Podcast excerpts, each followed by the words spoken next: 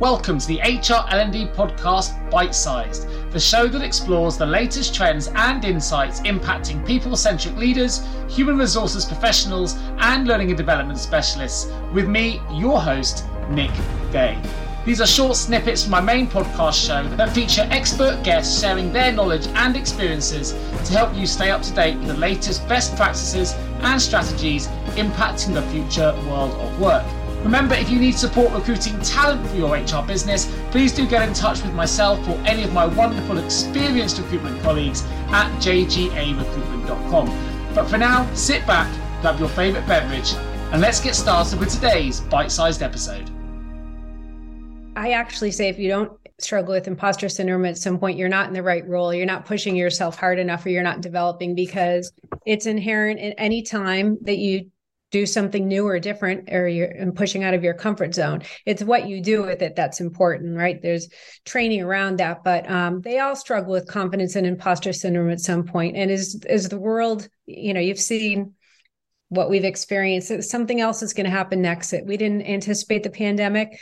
We can't anticipate what's going to happen next. So it is that you know ability to be prepared but burnout is consistent. In a startup you're killing yourself, you know, because you're wearing many hats and, um, you know, different stakeholders, investors. But at the same time, you know, Fortune 100 CEO has the same challenges, the challenges of the board. You're very, very much in the public eye. So some of the differences are startups, you're less you know you don't have that visibility uh, of you know kind of social media impact and and challenges but um but those inner challenges are, are the same they all have personal lives um, that we often don't think about. We can be very critical about a CEO and well, well, they make a lot of money. Well, they all have personal lives. They might have children who are struggling with, you know, substance abuse or mental health issues. They may be struggling themselves.